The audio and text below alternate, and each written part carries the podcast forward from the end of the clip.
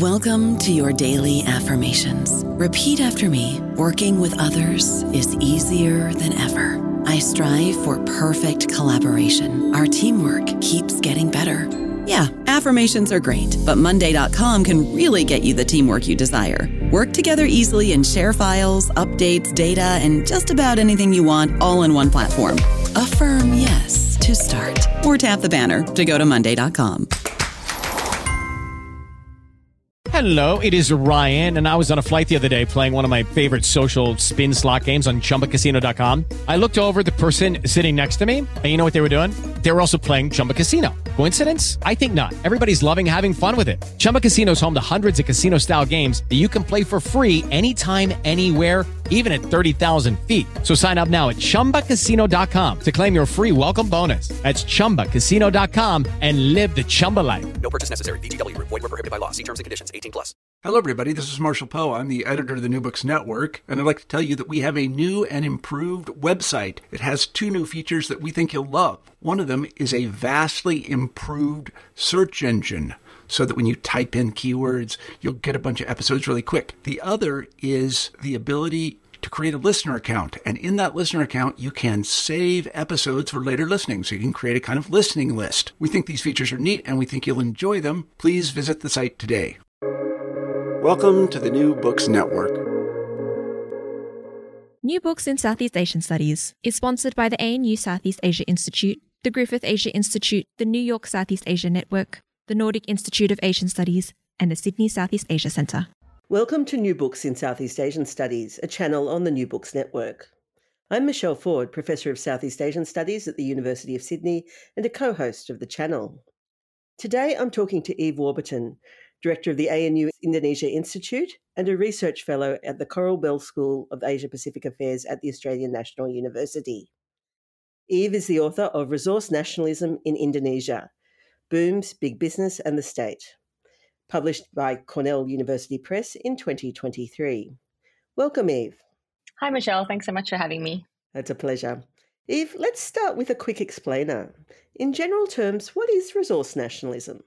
Yeah, well, so I guess starting with a bit of a caveat that there's quite a bit of debate in the literature on this topic, and it can depend a bit on your disciplinary lens, but sort of we got down to the essence of the term, it's really all about ownership and benefit of resources. So it's a term that gets used to describe efforts, policy efforts, to restrict the ownership of and access to land and natural resource industries to those deemed national or local to a country. And at the same time, what these sorts of efforts and policies are doing is excluding or trying to exclude or to reduce the ownership and access to land and resources to those rendered or deemed foreign to the national group. So it's all about kind of reducing foreign ownership, reducing foreign benefit of natural resources and expanding the ownership and benefits that accrue to locals and nationals.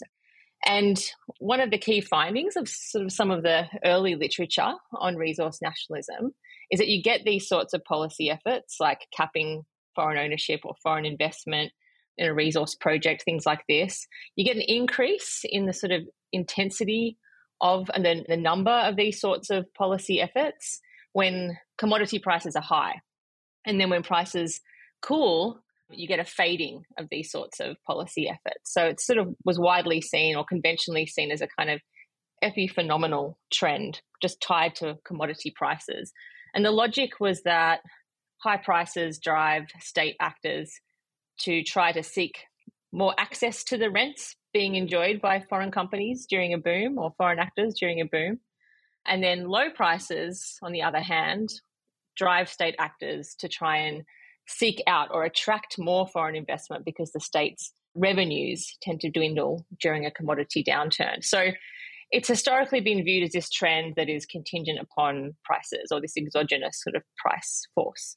Yeah, so that's sort of in a nutshell, you know, what resource nationalism is all about, again, with that caveat that depending on your discipline, depending on what your sort of lens is, you might have sort of differences around the edges, but that's kind of fundamentally what it's all about. How did you get interested in this topic? Like many PhDs, the topic that ended up being my thesis topic was not the topic that I started with.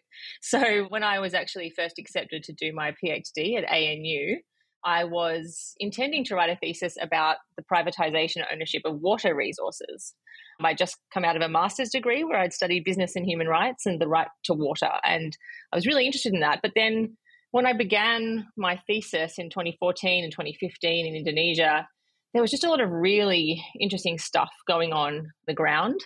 Indonesia was, just like many other resource-rich countries, just sort of coming out of this sort of long and really lucrative commodities boom. So basically from sort of the early two thousands till about two thousand thirteen, there was a global commodity boom. Prices of commodities like oil and coal and minerals as well, you know, had been high for most of the past decade.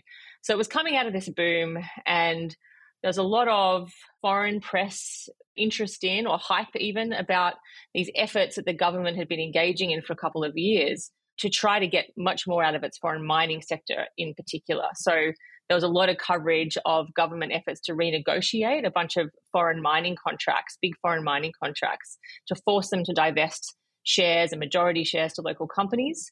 Uh, it was getting a lot of coverage in local and international press. Um, Indonesia was sort of being described as this kind of really extreme case of resource nationalism compared to other resource-rich countries as well. And twenty fourteen was also the year of a really big and important presidential election. One of the candidates, Prabowo Subianto, anyone who's listening who knows Indonesian politics will know that name very well. You know, his campaign in twenty fourteen in particular, it was remarkable for the way in which he used this really hyper-nationalist rhetoric. Uh, he spoke a lot about foreign domination of Indonesia's resources, and we hadn't really seen that kind of aggressive nationalist rhetoric used in political campaigns before. So it was just becoming this really kind of fascinating issue, this kind of understanding, you know, why was resource nationalism so especially intense in Indonesia as the boom was ending, right? And so basically what I could see was this puzzle emerging, and that's what we want as political scientists. We want to try, you know, when you're starting out your PhD, you're, you're trying to try to find this sort of an interesting angle and interesting puzzle to grapple with. And I could see that in Indonesia, when it came to this trend of resource nationalism, there were a couple of really interesting puzzles. So I started with describing to you uh, what resource nationalism is and, and how we have conventionally sort of understood why it emerges at particular times, why it increases and fades at particular times, this idea that it's sort of tied to commodity prices. Well, in Indonesia, we could see that even as commodity prices were starting to drop off, nationalist mobilization on the part of the state and other actors, well, which we can talk about later, but it was actually getting more intense. So that kind of idea that nationalism is tied pretty tightly to prices, it didn't really seem to have traction in the Indonesian case at that point in time. That was one puzzle, that you're getting this kind of persistent form of, of resource nationalism in the mining sector in particular. But then the more I looked at the case, the more I was there on the ground, I was sort of asking questions about, well, why aren't we getting that kind of level of nationalist mobilization and nationalist policy making in the palm oil or the plantation sector, for example? You know, plantations are often the target of sort of protectionist and nationalist mobilization in countries all around the world. But, you know, I wasn't seeing something that was especially comparable in the plantation sector in Indonesia. And so there was this kind of, I could see this interesting puzzle that there was a lot of in, Indonesia's reputation internationally for being intensely nationalist in its mining sector was fascinating, especially because the boom was ending. But then I was also seeing this kind of cross-sectoral variation that was interesting, I think, to kind of sink my teeth into. So that was really what was piquing my interest at the time. And I'm still interested in this question of ownership of water resources in Indonesia, but I just became more interested and more excited to learn about resource nationalism. And in terms of these really lucrative, important export-oriented industries like mining, oil, plantations. And I also felt like that matters globally as well, because Indonesia, for listeners who might not be that familiar with Indonesia's economy, even though it has a very diverse economy, its export-oriented economy does remain very reliant on natural resources and on natural commodities and land-based resources. So, and in terms of the role that it plays in international markets as well, you know, Indonesia is one of the most important and largest exporters of coal, minerals, and palm oil onto international markets. So, you know, it was interesting for a whole range of reasons to me. Yep. Come back to this question of unevenness, but before that, I'd like to talk about the anecdote that you start the book with, which is about Newmont Mining's decision to close its Indonesian operations. What happened, and why is it so emblematic of Indonesia's most recent ra- uh, wave of resource nationalism? Yeah, sure. So I opened the book with this, yeah, as you say, this story of Newmont Mining. And it was sort of a real household name in Indonesia for decades because it owned the Batu Hijau gold and copper mine on Sumbawa Island, and it had mined there for decades. And it's one of the country's, it's the second largest gold and copper mine after the Freeport mine. And the government and the company had been trying for, in the lead up to sort of twenty sixteen, the government and the company had been trying for several years to negotiate a price for the shares that it was obliged to divest according to its contract. But it's been a problem for not just Newmont, but for other foreign companies over the last sort of twenty years, is really trying to get to a, what's considered a fair price by all parties when they have to start divesting their shares. So that was controversial. But then at the same time, these negotiations over divestment were taking place against the backdrop of government efforts to sort of force, try to force copper and gold companies to build smelting facilities, basically enabling a value-adding process, the processing of gold and copper onshore before exporting these commodities abroad. And, you know, companies don't want to do that. It's very expensive. So the government was sort of trying to force Newmont, both in terms of its contract and in terms of investing in smelting. And the government was continually sort of threatening to ban the export of, of gold and copper. So it was a really tense, fraught set of negotiations. And eventually the company decided to not to sell more than what it was contractually obliged to sell and to sell out completely. And it sold its shares to a local oil baron, Arifin Panigoro from Medco, one of the Indonesia's most successful oil upstream oil companies, basically now diversifying into mineral extraction. And the case was a good one, I thought, to open the book with because, first of all, it was a contentious case. People might have heard about it. I thought it would be a nice hook to kind of grab readers' attention. But yes, as you indicate, Michelle, it was also reflective of a wider trend in this sector, in the mining sector. And that's a trend towards, under an immense amount of pressure, divestment of foreign assets in the mining sector and the entry into or expansion of local private businesses into the upstream mining sector. So Indonesian tycoons and conglomerates over the past twenty years, and especially over the past ten years, have really at a pace expanded into the upstream of the extractive mining sector, so of the extractive sectors. And what the book shows is that by the time I finished writing it, just over a year ago now, pretty much all of the country's major mining projects in coal mining, but also in precious mineral mining, household names that we're kind of used to hearing about if you read about it or you're interested in Indonesia's mining sector. Most of those big players have opted out or have had to share, sell down their majority of their shares. And so that Indonesian companies are now the biggest players, certainly in the coal mining sector, increasingly in the mineral mining sector, and increasingly also in the oil sector. And a lot of, especially when it comes to coal and mineral mining, a lot of these actors, the local actors who have been taking over these projects, are private companies. And this is really a trend that we've never seen in Indonesia's long history of extractivism, you know, a history that obviously was dominated by the colonial Dutch companies, colonial era Dutch companies, and then Anglo-American companies throughout the New Order. But now it's really, and what the book is about is sort of the rise of domestic companies in these sectors, in these extractive sectors. One of the advantages of a study taking a few years is that you actually get to reflect on longer-term trends. And in the book, wave of resource nationalism that you studies has actually been far more successful than observers thought it would be when you started. What explains this unexpected success, do you think?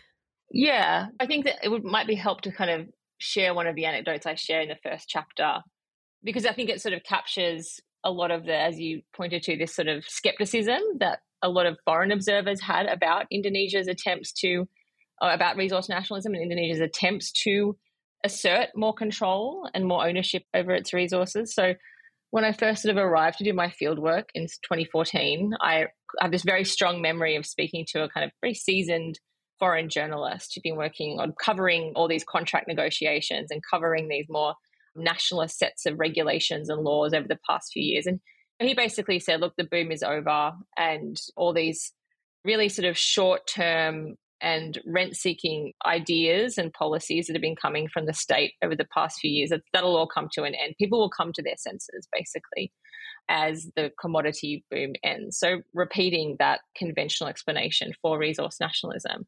But of course, we know now that didn't happen. And this wave of resource nationalism, and we're talking particularly here about the mining sector, is different to previous waves of resource nationalism, because it's important to point out for listeners too that historically throughout the New Order, there were also, you know, it's historians of Indonesia's economy have pointed to this sort of pendulum swing that used to take place during the New Order, that during booms you'd get more protectionist sort of sets of economic policies, and during downturns, usually oil booms, right? Oil booms and oil downturns, more liberal, open sets of economic policies and investment policies are welcoming of foreign investment. So historically, Indonesia has fit that pattern as well. But yes, this most recent wave of nationalism, especially in the mining sector, has been different. And basically, the crux of the argument that I put forward in the book is that this is because domestic business has changed.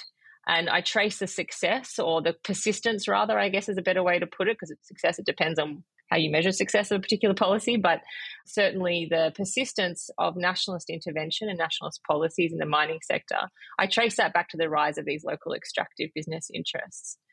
Because for the longest time, and basically since the colonial era and the early post-independence years through to the end of the New Order, Indonesian private capital couldn't really make inroads into the extractive sectors, into the upstream extractive sectors. Mineral mining, oil and gas, these are two These are two really capital-intensive, complex technologies required, huge investments are required, and that was beyond the means of most of Indonesia's business community for most of decades. Coal is a little easier to access, but still, through most of the New Order, big coal mines, big coal mining contracts were primarily given to foreign companies, with smaller ones given to some domestic business interests. So that's sort of the history of ownership in a nutshell, where and Indonesian business interests really weren't involved in the upstream of these of these extractive sectors. They just sort of couldn't be. But at the turn of the century, after the Asian financial crisis of ninety-seven, ninety-eight, there's a real shift. And there's multiple reasons for this shift, but it's a shift that marks the rise of Indonesian business interests in the upstream mining sector. So first of all, coal prices are falling. This is a period of Indonesia's economically and politically, it's very unstable. So huge financial crisis, it motivates widespread protests. Suharto, who'd been ruling Indonesia for over three decades, steps down. There's a lot of political instability and uncertainty. So coal prices are falling. Investors are worried about stability in Indonesia. A few of these coal, of existing coal contracts are up for divestment as well. And foreign companies just aren't as interested in the Indonesian market at this point in time for these sorts of reasons. So then there's an opportunity. This opportunity comes, and a whole bunch of Indonesian business people who are reeling from the crisis as well, from the economic crisis, can find a cheap way in to the coal mining sector. And so, and state-owned enterprises are in no condition at this point in time after the crisis to be entering into this sector. So you get a series of domestic takeovers in the early two thousands in the coal sector. And then there's this fortuitous boom in coal prices. And so this is when you start to see the rise of Indonesian coal barons. They start to, to sort of emerge as these sort of giants in the sector. And then they expand their interest into other parts of the mining sector as well. And so you end up with a situation where tycoons now have some of the largest coal deposits and mining deposits in their hands. They start to enjoy soaring profits. And they also start to increase their policy influence as a result. And people who know Indonesia's domestic politics will kind of know parts of this story quite well, because oligarchs like Abu Rizal Bakri was, of course, he was the head of the Chamber of Commerce at this time. He went on to become the chair of Golkar, one of Indonesia's most important, largest political parties, the political machine of the previous autocratic president Suharto. And, you know, he enjoyed immense influence because of his the money he was making off the coal sector. So you're getting the rise of these coal magnates, these mining magnates, and you're also getting some of these characters more and more heavily involved in politics as well, in the democratic politics. And there's a kind of a fusing of sort of business and state interests in this sector.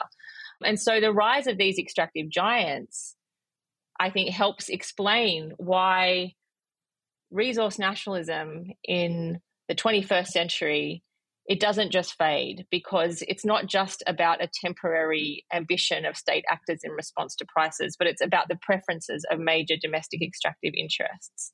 And the rise of these extractive interests and their relationship with the state helps explain why resource nationalism in this sector has been so much more persistent than anyone expected at the outset, and why it's been much more persistent than at any other time in Indonesian history. Sorry, that was a very, very sort of fast whirlwind tour of Indonesia's extractive history. But hopefully that was you know, clear enough to explain this part of the book's argument. Thanks a lot for that, Eve. But of course, you also deal with the plantation sector in the book. And as you mentioned before, there was quite a lot of unevenness in its impact in these two sectors. Can you tell us a bit about how resource nationalism played out in the plantation sector? Yeah, sure. This was, I mean, this is really interesting to me because I started thinking about the plantation sector, and this is another extremely important export industry for Indonesia. Indonesia exports huge amounts of crude palm oil. It's the number one exporter of crude palm oil in global markets, with Malaysia very close behind. This is what made the case so interesting to compare to mining, because around the same time, so in twenty fourteen, the parliament and the government were negotiating a new plantations law, the twenty fourteen plantations law. And there were proposals put forward by parliament that were indeed nationalist in orientation. And there was some interest, well, a lot of interest, in fact, from the foreign press and foreign business community about this proposal. And the proposal was to cap ownership of plantations in Indonesia, foreign ownership of plantations in Indonesia, at thirty percent. That's quite dramatic because it was at night, the rule said that ninety-five percent of a plantation can be foreign owned, or a plantation company can be foreign owned. So it was quite a, a radical proposal, but it was sort of all came to, it kind of fizzled very quickly. A bit of hype, a bit of sort of concern in the media, but it came, it very quietly just sort of went away when the law was brought in, when the law was signed in, the draft law was signed into law. And that question of why, I would sort of ask people who are in the industry, I would ask other journalists who are covering it, I would say, why? You know, why did it go away? This is, it seems like it would sort of be something that might have the same sort of traction as the nationalist interventions being introduced to the mining sector. And no one actually had a very good answer. And some people said, oh, well, just plantations are different. But that's not a very satisfying answer if one knows the history of ownership in Indonesia's plantation sector. Because, you know, for much of the new, following the nationalizations of the early post-independence period, when Indonesia's plantations, which were formerly majority Dutch-owned and foreign-owned, were then nationalized by Sukarno. And then the plantations remained, for the most part, in local hands for much of the New Order period as well. And there were attempts in the late New Order period by Suharto to open up ownership of palm oil in particular, and to introduce or to open up opportunities for Malaysian capital. But those attempts were resisted and opposed very strongly by local business interests in the plantations and in the palm oil sector, to the point that Suharto even backed down in the late nineties. So this, like, plantations are often the target of nationalist mobilization in countries all around the world. You know, Australia is a country where farmland and plantation land is more protected than the mining sector. So, you know, this was a really interesting puzzle to me. Why these days, you know, why in the contemporary period attempts to cap foreign ownership would fail. And I should also, just to kind of circle back a little bit, the, the reason that we went from kind of protected plantations industries for much of the New Order to very, very open, uh, liberalized an investment regime in the plantation sector in the democratic period, that was all about the, what the I M F did in the wake of the Asian financial crisis. So some of people would be very familiar with this history as well. But essentially, in the wake of the crisis, when Indonesia was desperate for loans from the I M F, the I M F, you know, presented a series of conditions, of economic conditions, that Indonesia, the Indonesian government would have to abide by if it wanted access to I M F loans. And those conditions were obviously, unsurprisingly, all about liberalizing different sectors, including plantations. Um, and that's when the law on around foreign ownership of plantations changed. It was opened up almost completely, ninety-five percent, and it's never changed since, despite these proposals to kind of cap foreign ownership. And again, to understand this, this difference between plantations and mining, what I argue in the book is that we need to have a deep investigation of how domestic business has changed and evolved in this sector, and what, and how business owners, the domestic businesses in this sector, demand different things of the state. And the focus on the main proposition that I put forward in the book, because when we're talking about resource nationalism in comparative terms, the scholarship is really focused on why different sorts of states do different things in the context of a boom, so why some countries are more nationalist than others. But what I argue here is that this kind of within-country variation, this cross-sector variation, is really interesting, and important, and it's best explained by looking at, in the Indonesian case, it's best explained by looking at the preferences of local capital. And in the palm oil sector, big local capital wasn't interested in a protectionist set of regulations. In fact, it was thriving under these sorts of liberal, open investment rules. Um, and I can go into more about that now, or we can talk about in a moment. Oh, go ahead. Basically, the policy, this thirty percent policy, failed after a swift campaign by the industry association, the Palm Oil Industry Association, known as Gupke. So Gupke was very concerned about this idea of suddenly capping foreign ownership in the sector. Gupke represents all the companies that operate in the palm oil sector, but it's widely seen as representing the interests of some of the biggest palm oil companies. And essentially, Gupke communicated to the government this idea that a thirty percent, any kind of sort of nationalist protectionist set of regulations was incredibly risky, that it would put pressure on land prices, it would put pressure on exports, you'd see a reduction in exports because you would suddenly have these very big, efficient, foreign-based companies taken out of the market or re- greatly reduced in terms of their ownership, and that for a commodity that was so important to the state in terms of foreign exchange, it was just all too risky. And most importantly, in my interviews with Gupke, what they also pointed to was that in this industry, or in this sector rather, ownership is really murky. So it's actually really difficult to work out which companies are foreign-owned and which ones aren't. And that was what was sort of came out in a lot of the interviews about how the sector is structured as well, because even though we think of some of the biggest palm oil companies in Indonesia, and they're owned by Indonesians, whether it's Wilmar, it's set up by an Indonesian business person and a Malaysian business person, Sinarmas, Salim, these are like household names when it comes to Indonesia's uh, tycoon, the conglomerates that play such an important role across a range of sectors in Indonesia. But the sector, their companies are domiciled in Singapore. So the idea that what would happen if we if you capped foreign investment, would these sorts of companies be considered foreign? And then, of course, there are some really big major foreign players as well.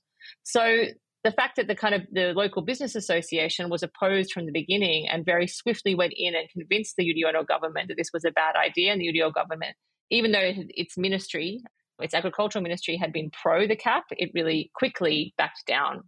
So, and I think that that's largely a function of the fact that the most structurally powerful, biggest palm oil interests were not interested in protectionism, were not interested in foreign caps in the same way that the domestic mining magnates were interested in them. They didn't see it as an opportunity for their businesses, rather they saw it as a risk. And I think that crux of the argument when we're trying to understand the differences between these two sectors. I don't know about you, but I'm very busy and I don't have a lot of time to cook. That's why I subscribe to Factor. Eating better is easy with Factor's delicious, ready-to-eat meals. Every fresh, never-frozen meal is chef-crafted, dietitian-approved, and ready to go in just two minutes. You'll have over thirty-five different options to choose from every week, including Calorie Smart, Protein Plus, and Keto. These are two-minute meals. Factor meals are ready to eat and heat, so there's no prepping, cooking, or cleanup needed.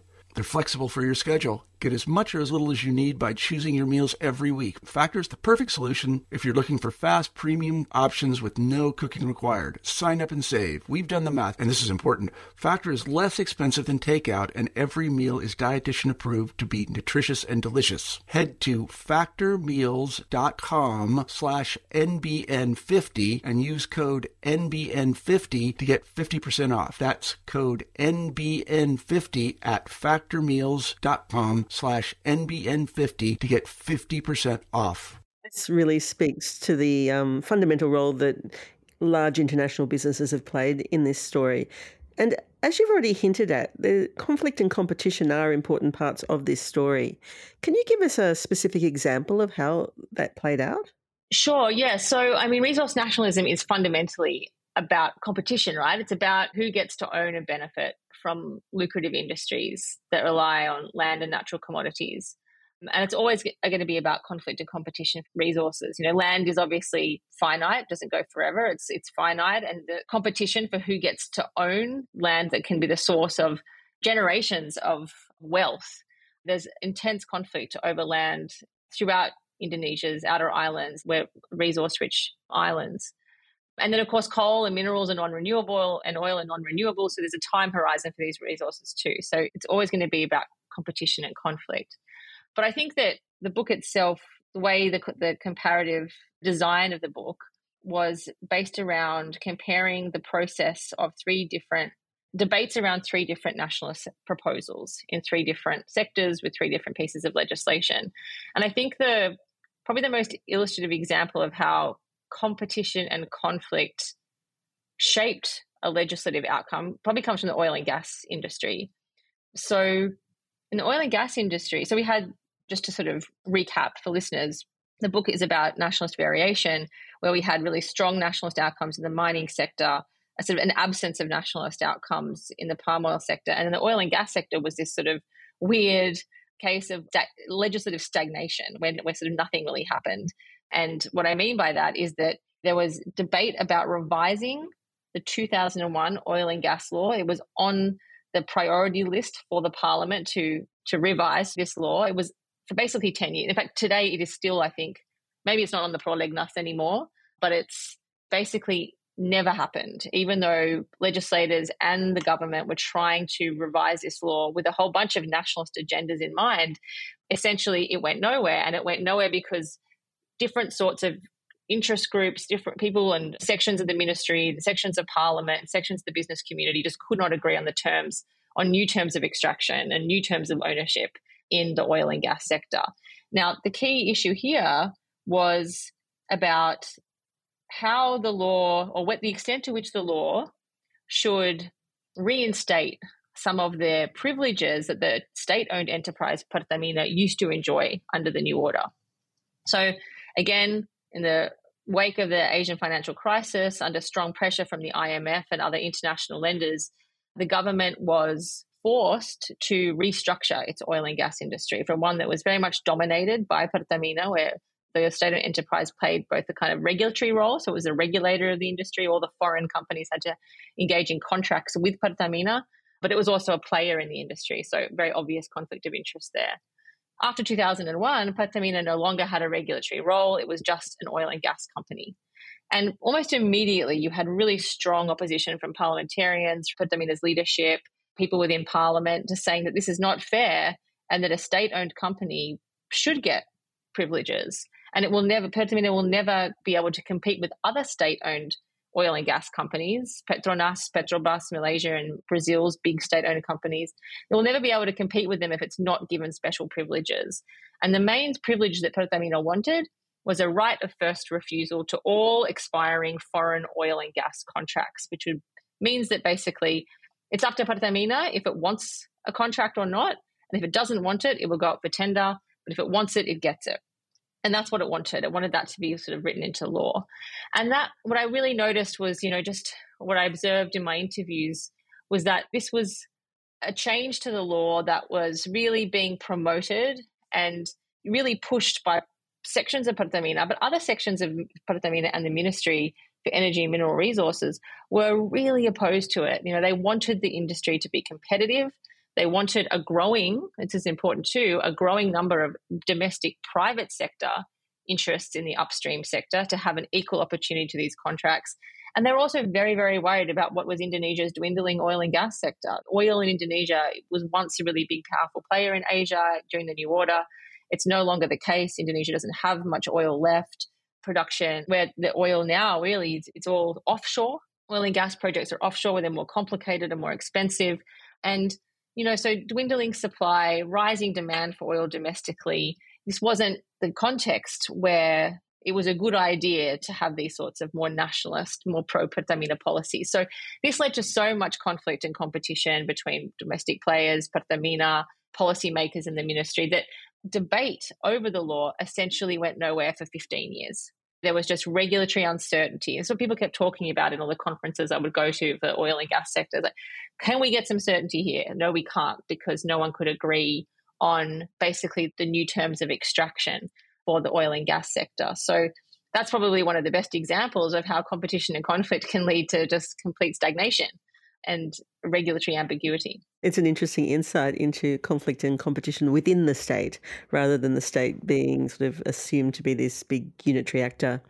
To change tack a bit, of course, personally, I'm very interested in how social activists have participated in and responded to resource nationalism. You say in the book that they're deeply ambivalent about it? Yes, that's right. Yeah. So I think when I first started this project, I was reading a lot about resource nationalism in parts of South and Latin America. And in those countries, you often read about social movements, indigenous rights communities.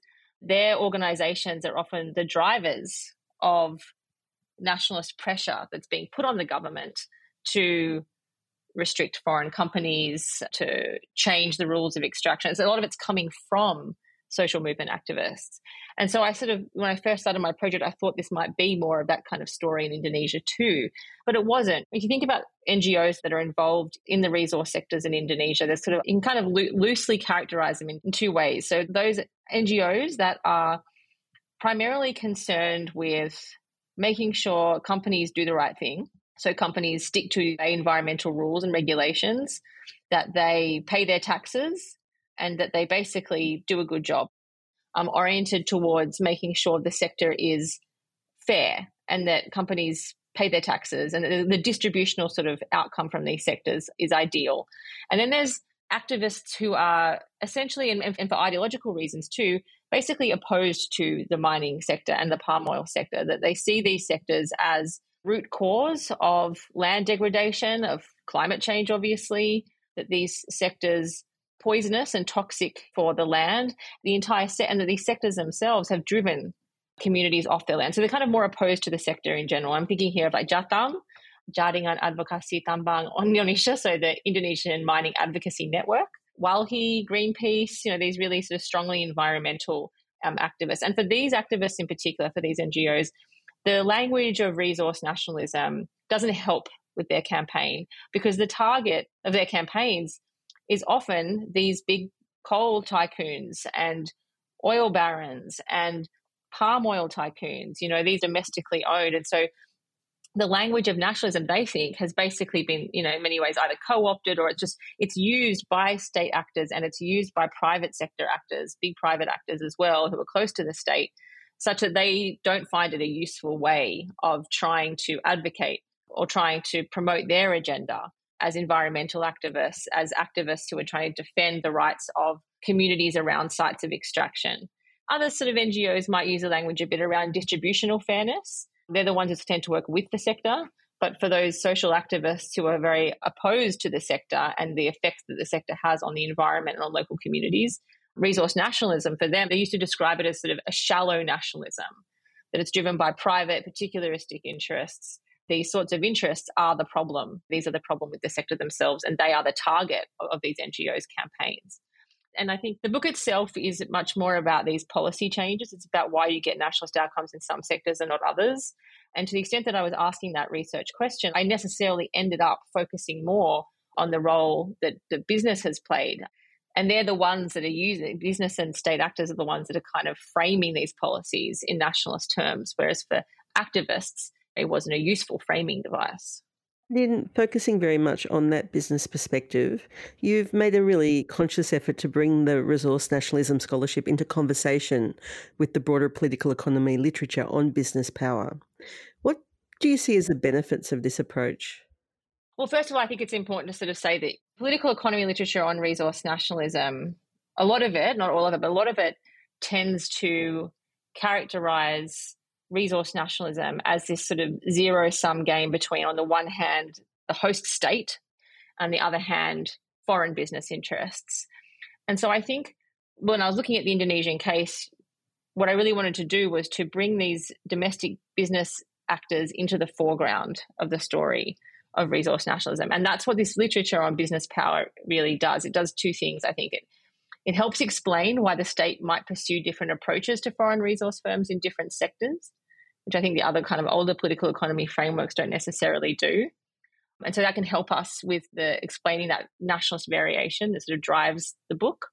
But it also, I think, is useful for people who, or for scholars of Indonesia, because it helps us to bring a bit more depth, I think, to our analysis of how wealthy economic actors shape politics and policy in Indonesia. I mean, I think one of the really dominant streams of thought and theories on contemporary Indonesian politics is the oligarchy theory. You know, it's basically that wealthy economic actors whose primary agenda is wealth defense, that they have basically infiltrated the state and they essentially control and determine political and economic outcomes as well. But I think what the business power literature does is it it sort of challenges us to kind of dig deeper beyond that characterization of just wealthy oligarchs basically dominating the political scene, because it, it says to us, that, well, actually, wealthy economic actors don't all want the same thing, that they can want different sorts of things. They can take very different approaches to getting what they want through or with state actors.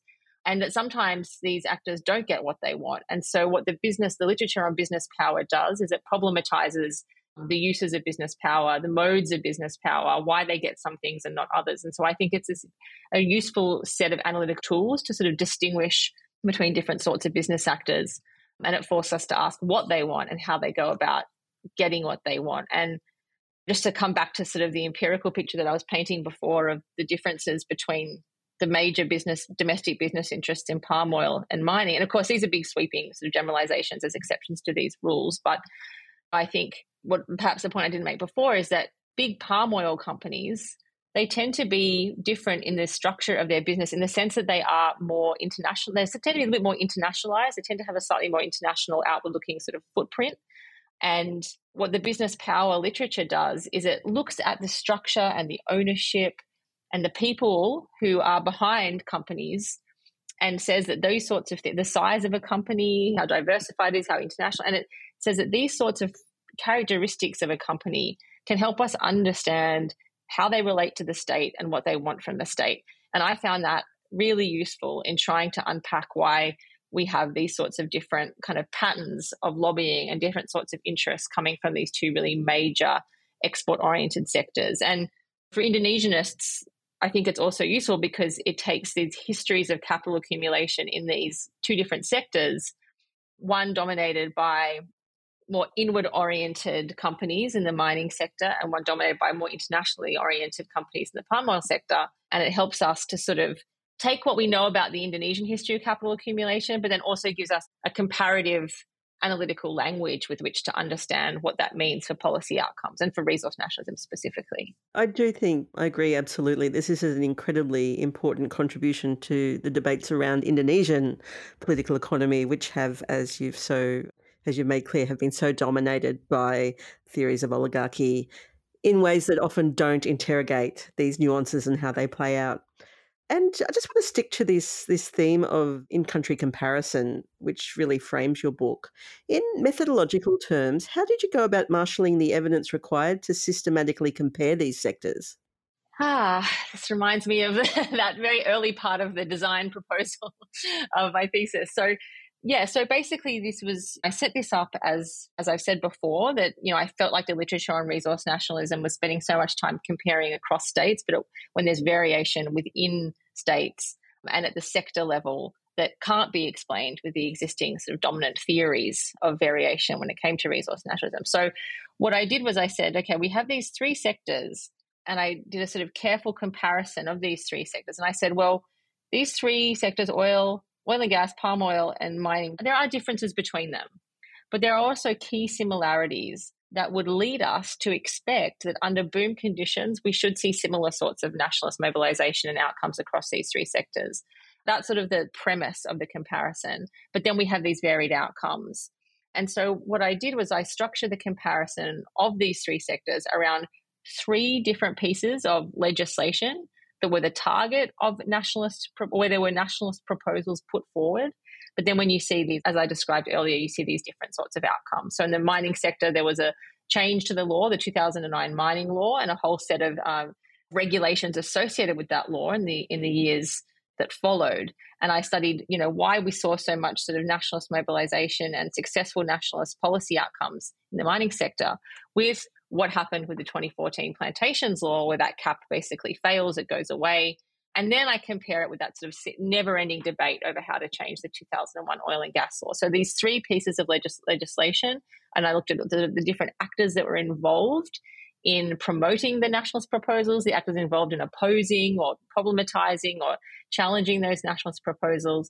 And basically it was a really deep qualitative dive into the process of lawmaking. And it was through that pros, that qualitative sort of very heavily interview-based section of the research project that I emerged with these conclusions about the structure and the ownership of the sectors and what different sorts of businesses wanted. And then I was really fortunate, while I was sort of trying to turn the PhD into a book, I was fortunate to have the opportunity to work on a survey of business people in Indonesia. Very rare to be able to do that sort of a survey. That gave me the opportunity to basically check using a representative survey of the business community, where it included one hundred eighty mining and plantation companies or agricultural companies. And I could test the sorts of preferences and the sorts of ideas that are coming out of my interviews. Does it hold when I do a representative survey? And those results were really fascinating and did really gel with the qualitative story that I got from these interviews about the lawmaking process, about nationalist mobilization in the lawmaking process. So that must have been quite a relief. Absolutely. Eve, one last question, and it's another methodological one. I'm sure our listeners would be interested in hearing how you got access to such high-level government officials and business people, but also what strategies you used to get them to talk to you openly. Yeah, it's, it's a great question. And I mean, I guess I have two answers. The first one is just persistence. I mean, I sort of, for the thesis, the thesis made up about one hundred sixty interviews, and most of those aren't with very, very high level, like the directors of Sinarmas. I didn't get access to those sorts of people, but the industry associations are very happy to talk to a foreign researcher. In fact, often these industry associations talk to foreign investors, all the, they're talking with and representing foreign investors as well. So, and they're used to talking to media, they're used to talking to people. So I pretty good access to medium-sized businesses, some of the big, eventually over the years when I would kind of turn up to a lot of industry events, my face was more familiar, and then I got access to some of the much bigger companies, to their, you know, public communications office, and then to some of the more senior people as well. But a lot of it was about getting to know the industries themselves, especially for the first couple of years when I was a very green PhD student, really just learning about these industries myself. So a lot of industry events, a lot of discussions with industry association representatives.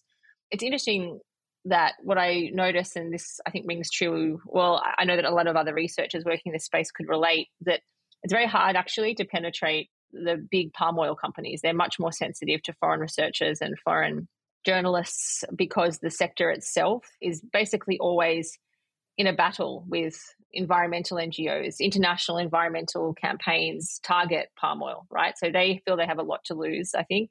Whereas the coal mining industry doesn't, even though we, you know, in Australia, and we think about it, and we do know it's a very dirty industry, in Indonesia, it's not really threatened by international campaigns. And it has a lot of support from the government and coal-fired power. You know, it's less, it's actually less contentious for them. And I found middle-sized coal companies, the Coal Mining Association, were actually quite, you know, relatively easy to access. But in terms of Indonesia's policymakers and government people, I spent a lot of time with parliamentarians, and especially in the first year, and government folks. I think that, and you probably find this as well, Michelle, Indonesia, it's a nice place to do research. It's people really like to have a chat. And I still am surprised at the that people are in very senior positions, or, or, or often, you know, used to be in very senior positions, are just willing to give you their time. You know, Indonesians are very generous with, with their time, com- potentially compared to senior members of government and senior members of business associations in other countries. Certainly, that's what I've heard from colleagues who work in other parts of Asia. So I think I'm just really fortunate. This is, you know, Indonesia is the, the country where I love to spend time, because Um, Indonesians are relatively generous, I think, with their time, no matter where they are in government or politics or business. And I mean, I think that, I guess for, you know, perhaps other PhD students who might be listening to this and interested in this sort of work, I think it's all about casting your net really, really wide as well, because we're setting realistic expectations. So I just spoke to a lot of people, and eventually, as I said, people get to know you and what you're interested in. And I ended up having a, a series of informants who I met with many, many times. And that's how you build up trust. And that's how you get more and more information that you perhaps wouldn't have been able to get if you were just interviewing one person for the first time. And then once you, if you're working on a topic for this many years, uh, ministers come and go, director generals come and go. And once they leave office, they're very happy to come and talk to you about their experiences when they're no longer in that position. So I guess it's a combination of all those sorts of factors that, that helped me to, to get access. But yeah, there's still a lot of companies out there that I didn't get to interview that I would love to interview, but we still working on that. Well, that's great advice for um, emerging scholars. Thanks, Eve, so much for your insights into Indonesia's political economy and the importance of resource nationalism within it. I'm sure our listeners are going to go away with a lot to reflect on. But before we wrap up, do you want to tell us a bit about what you're working on now? Oh, sure. Yes. I mean, I'm working on a couple of things, but I guess the project that I'm most excited about, and it does in some ways sort of flow on from this book, is a project on the rise of business people politicians in Indonesia. So it's a project that formed the basis of a DEKRA application. By the time this goes out live to the public, we may know whether I got it or not.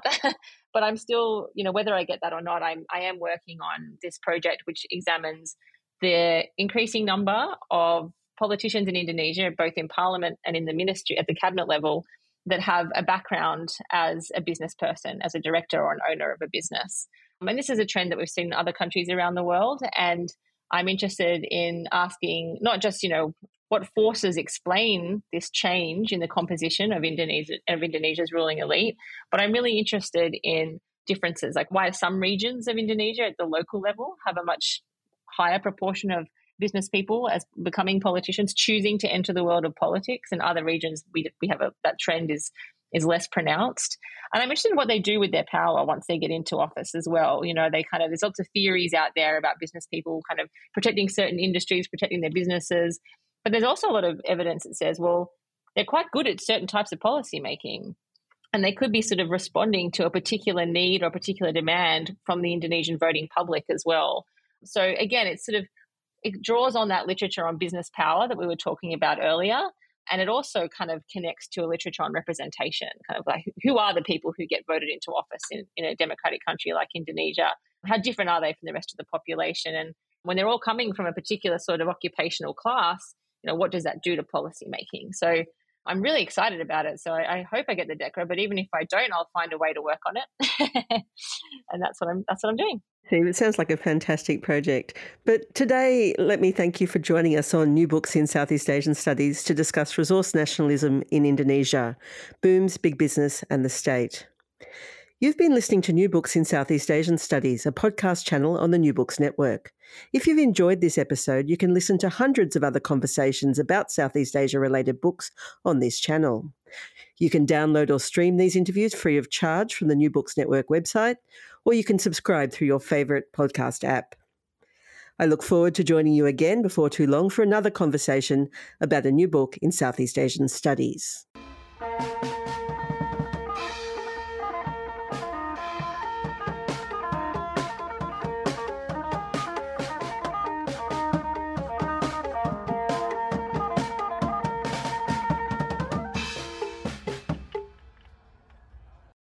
Lucky Land Casino, asking people, what's the weirdest place you've gotten lucky? Lucky? In line at the deli, I guess? Aha, in my dentist's office. More than once, actually. Do I have to say? Yes, you do. In the car, before my kids' P T A meeting. Really? Yes. Excuse me, what's the weirdest place you've gotten lucky? I never win and tell. Well, there you have it. You can get lucky anywhere, playing at Lucky Land Slots dot com. Play for free right now. Are you feeling lucky? No purchase necessary. Void where prohibited by law. eighteen plus. Terms and conditions apply. See website for details.